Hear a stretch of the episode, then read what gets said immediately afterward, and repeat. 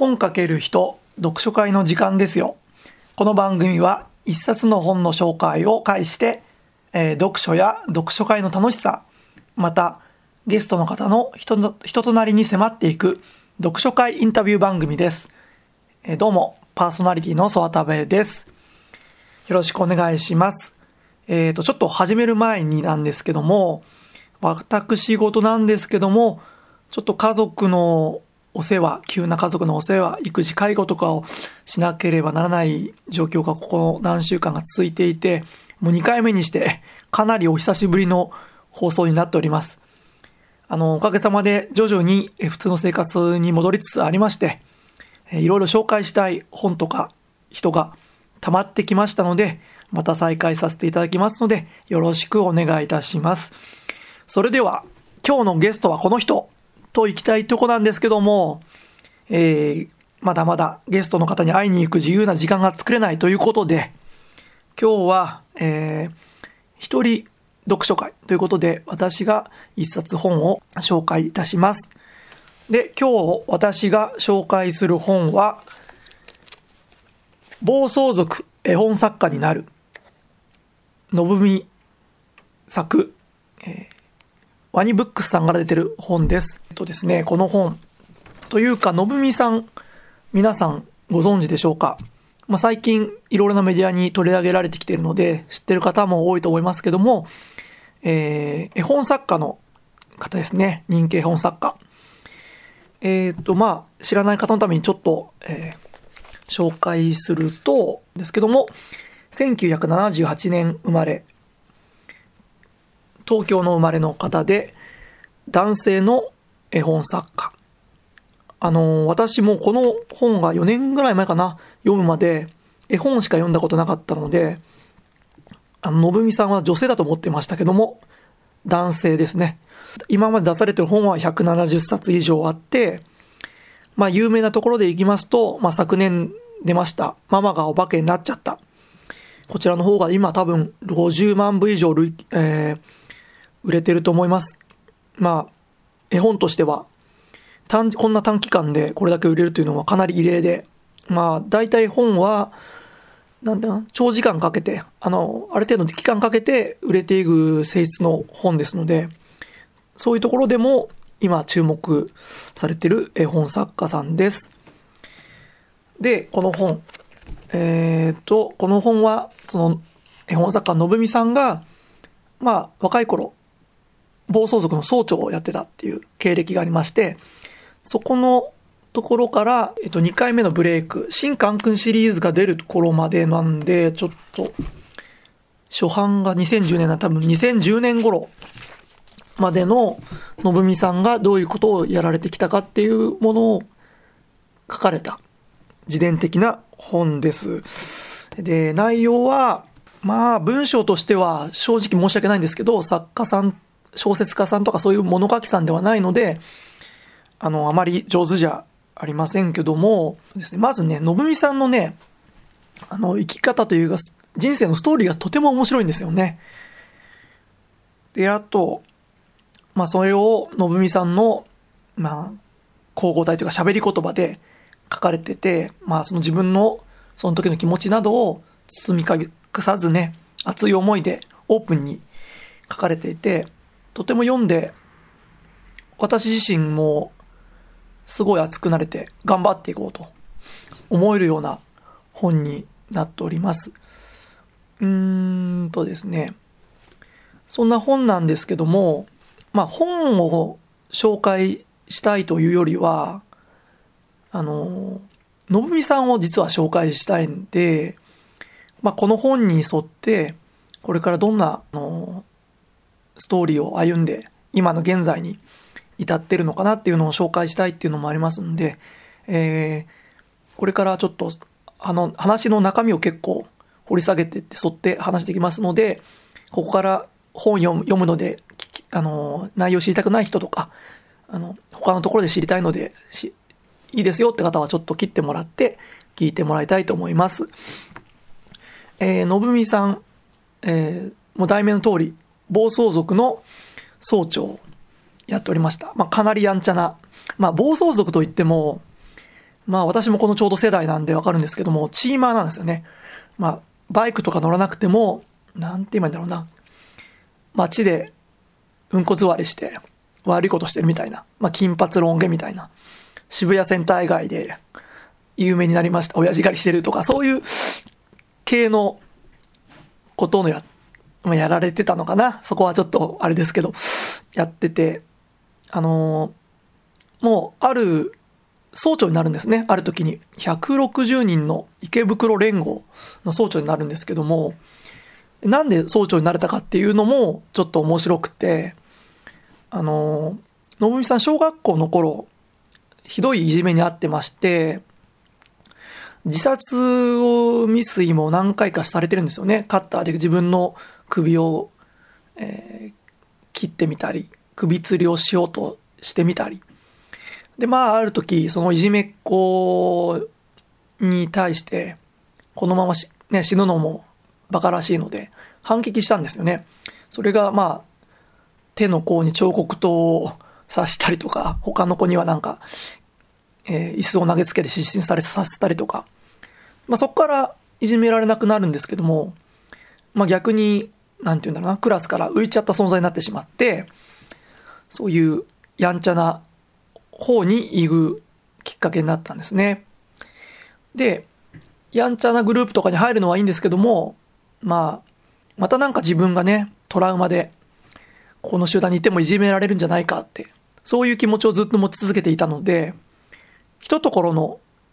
グループじゃなくて、いろいろなグループ、悪い、悪さするようなやんちゃなグループに、いろいろなとこに行ってたそうなんですね。そういうとこでいろいろ顔が広くなって、で、ある時そのいろいろなグループが集まった中で、一つの大きな集団になろうっていう時に、じゃ誰をが、誰をリーダーにする？っていう時に、じゃみんなが顔を知ってるのぶみにしようぜってことで、のぶみさんが総長になったそうなんですね。で、まあ、第一章では、その、どんな、バカなことというか、面白いことというか、やんちゃなことをしたっていうのを書いてあって、まあ、時が過ぎ、みんな社会人になるわけですよ。まあ、寿司職人になったり、飛び職人になったり、いろいろなことをやって。で、のぶみさん自体は、あのまあ、彼女と別れて、ちょっとそれを引きずってたことや、まあ、そもそもやりたいことが何もなかったってことで、あのどうしようかね、迷ってた時期があって、その時に、まあ、とにかく女の子、彼女作りたい、女の子と仲良くなりたいってことで、自分なりに考えた中で、ほぼさんの学校に行けば、女子校みたいで女の子とか可愛い子とかいっぱいいるだろうっていう発想から、あの、保育士の専門学校、手当たり次第受けるんですね。受験するんですね。7校だったかな ?7 校ぐらい受けた中で、あの、もう中学校ぐらいから何にも授業も受けてないんで、当然なことながら落ちるんですね。もう、テストの問いの漢字が読めないぐらいのレベルなんで。うん。それでまあ落ちてしまって、まあ年度代わり、その春4月でしょうかね。家で不転にしてたら、お父さんが突然部屋に入ってきて、おいのむみ、お前受かってるからこの学校行けって突然言われて、保育士のね、専門学校。ん？俺これ受けたこともないとこだなと思って行ったそうなんですよ。そしたら、実際受かっていて、なんで受かっていたかっていうと、お父さんが、のぶみさんの名前を書いて受験してたからなんですね。もうこのエピソードすごい好きで、俺。あの、私は。あの、のぶみさんの家って、教会なんですよ。で、お父さんは神父さんで、バカ真面目な神父さんで、そんなことをするようなことではないんですけども、まあ、のぶみさんの今後をもってやってくれたっていうのもすごい愛を感じるし、まあそれがなんかまかり通った緩い時代というか、まあ、あの学校側もそれを分かっていて、あの入ったっていうのもこの本の中で書かれているので、まあそういうわけで、まあ、なんとかそういうことで専門学校に入りまして、授業を受けるんですけども、もう、あの、椅子に1時間座ってるのも苦痛なぐらい、まあ、それまで全然勉強なんてしてこなかったんで、小学生以来。なって、もうやめようと。別に、面白くないし。って思ったんですけど、ふと、俺は何のためにこの学校に来たんだっていう初心に戻ると、とにかく、女の子と仲良くなりたい。っていうのを思い出して、クラスを見回したんですよね。そしたらクラスの隅っこの方に、真面目そうな眼鏡かけた、目がパッチリで可愛い女の子のみさんタイプだったんでしょうね。見つけて、その日から、あの、まあ、学校の授業はどうでも良くなって、休み時間にその子に喋りかけるようになったんですね。で、その子の名前は、ようちゃんって言うんですけども、で、ようちゃんはそういう真面目そうな女の子だし、のぶみさんはまあ、なんていうな、チーマーのよう、なんていうな、ヒップホップの格好をしたようなチーマーだったそうなんですけど、そんなチャラチャラしたので話も合うわけなくて、全然無視されるようなずっと存在だったそうなんですけども、ある時、のぶみさんがなんか好きなものあるのようちゃんって聞いたら、絵本が好きだって言ってくれたそうなんですね。それで、その瞬間、せつ、あの、のぶみさんは、絵本なら俺も書いてるよって言ったそうなんですね。もう真っ赤な嘘なんですけど。もう、その、ようちゃんも、すごい見せてってことになって、のぶみさんもその授業終わったらすぐ画材を買って、その日の夜のうちに絵本を書いて、あの、次の日、ようちゃんに見せたら、ようちゃんがすごい喜んでくれて、話もそこから弾むようになったそうなんですね。で、そこからのぶみさんは、毎日一冊ずつ、もう、ようちゃんのために、ようちゃんと話したいがために絵本を書き続けることになるんです。それも面白いなと思うんですけど、その後、何ヶ月か経って、まあ、いい加減付き合ってくれよ、ようちゃんってことになったんですね。そしたらようちゃんの答えは、なんか、絵本の賞を取ったら付き合ってあげるっていう答えをもらって、のぶみさんまたそこから頑張るんですよね。賞を取るような絵本を書くよ。でな、また期間は過ぎて、なんと実際に絵本の賞を取ってしまうんですね。取ってしまって言っちゃ失礼ですけど、取れるんですね。で、ようちゃんは約束通り付き合ってくれて、今現在奥さんがそのようちゃんなんですね。すごい素敵な話ですよね。漫画みたいな素敵な話。そういうことがあり、賞も取って、絵本を書くのもだんだん、ね、自分の存在意義のような、なってきて、のぶみさんはそこからプロになる。もうやれることも他にないから、もうプロの作家になるってことで、えー、努力することになるんですね。まあそこから大変、ちょっと大変なんですけども、まあ、まあどうやってデビューするかっていうと、その当時はやっぱり、うーん、そのね、出版社とかに自分で本持ち込んで、その本、出版社から本を出してくれるっていうのがデビューの道だったんです。なので、のぶみさんはまあ、とにかく絵本を書いて、出版社に持ち込むんですけど、なかなか、まず読んでもらう段階まで行くのがまだ難しくて、でもまあいろいろ努力しながら、例えばなんだろうな、図書館に行って、図書館の絵本コーナーの本を何千冊読んで、売れてる本の絵本を研究したりとかね、そういうことをやりながら書き続けて、300冊だったかな？持ち込んで、見事にデビューすることになるんですね。それが僕と鍋をって作品なんですけども、まあ、それと同時期に NHK のお母さんと一緒のアニメにもキャラクターが選ばれることになって、もう若くして21歳ぐらいですかね。21歳ぐらいで絵本作家として成功するんですね。オタクを買ったりとか、ようちゃんと結婚したりとか、子供とかできて、幸せになってきた。で、ハッピーエンドと思いきや、そっからがまた、あれね、ストーリーがあって、全く売れなくなってしまうんですね。最初はね、一作目がとかアニメとかで使われたってことでね、絵本が結構出てるんですけど、売れ、出す本出す本、なかなか、出すはいいけど版を重ねられない。まあ売れなくてなかなか続かない。っていうのが続いて、まあ、のぶみさんもノイローゼ気味になるというか、その葛藤も本の中で詳しく書いてあります。で、またいろいろそこで諦めるんじゃなくて、まあ俺にはこれ、これしかできないってことでね、いろいろな努力をされて頑張るんですね。まあ、有名なね、絵本作家さん、ね、アニメの方とか、まあ、柳瀬隆さん、アンパンマンの、桜桃子さんとか有名なとこで言えば、そういう方とかに実際会いに行って教えを請うてもらったり、そういうことをしながら、7年、69冊ヒット作に恵まれず続けていくわけなんですね。まあそこまで続けるのがまた素晴らしいんですけども、どうやってその次復活じゃないけどヒットが出るかっていうと、子供さんができたんですね、男の子。まあ、後に女の子も、今現在二人の女の子さんいらっしゃる、ああの、お子様いらっしゃるんですけども、あの、勘太郎くんとあんちゃん。ちなみにですけど、のぶみさんの最近出てくる女の子と男のキャラクターは、息子さんと娘さんですね。もう、勘太郎とあんちゃんっていう名前出てますんで。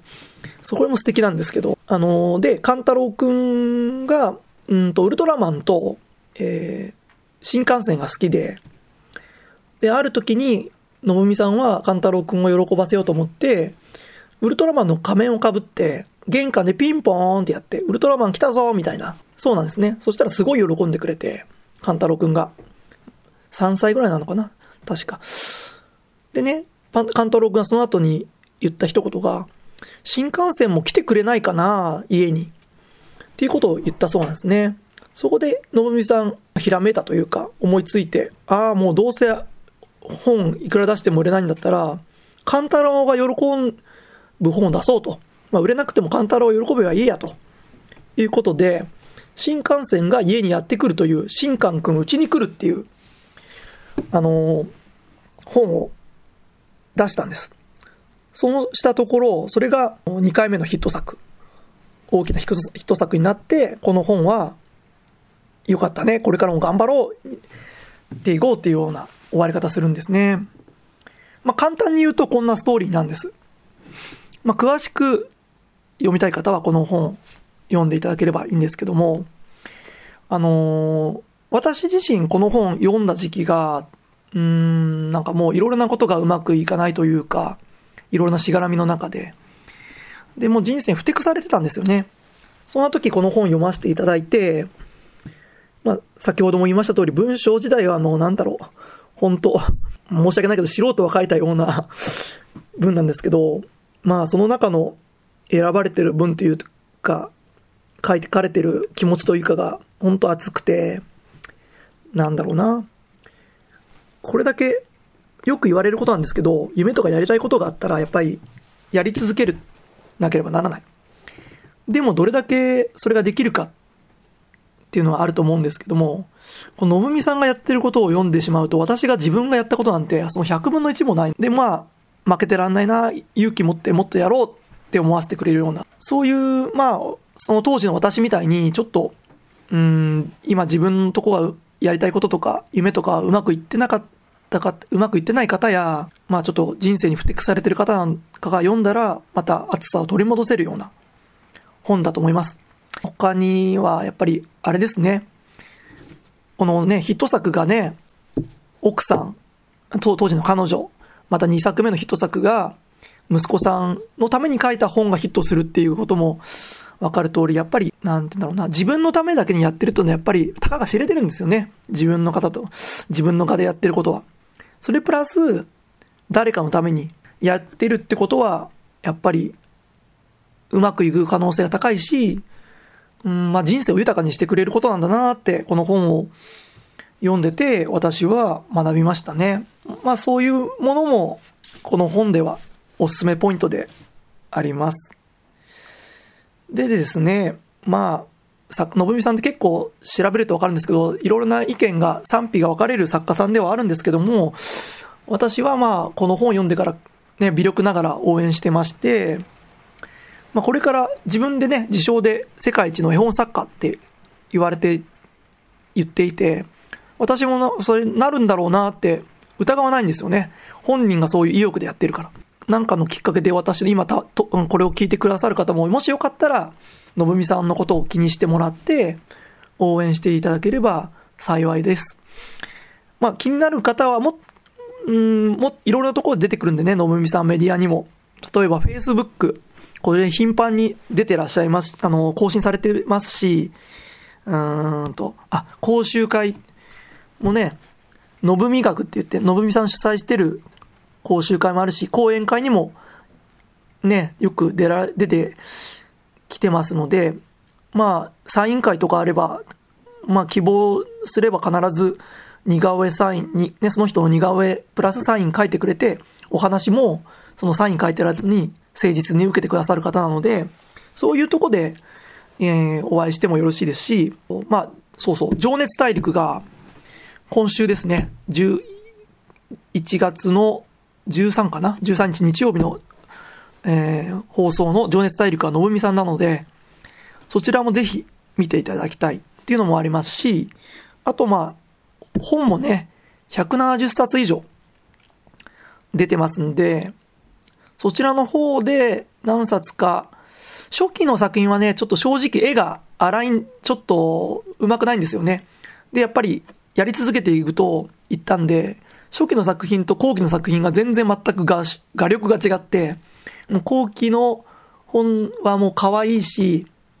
ストーリーも結構、自己啓発の本とかね、のぶみさんよく読まれて研究もされてるそうな、ようなので、後半に最近出てきた本、読まれるといいと思います。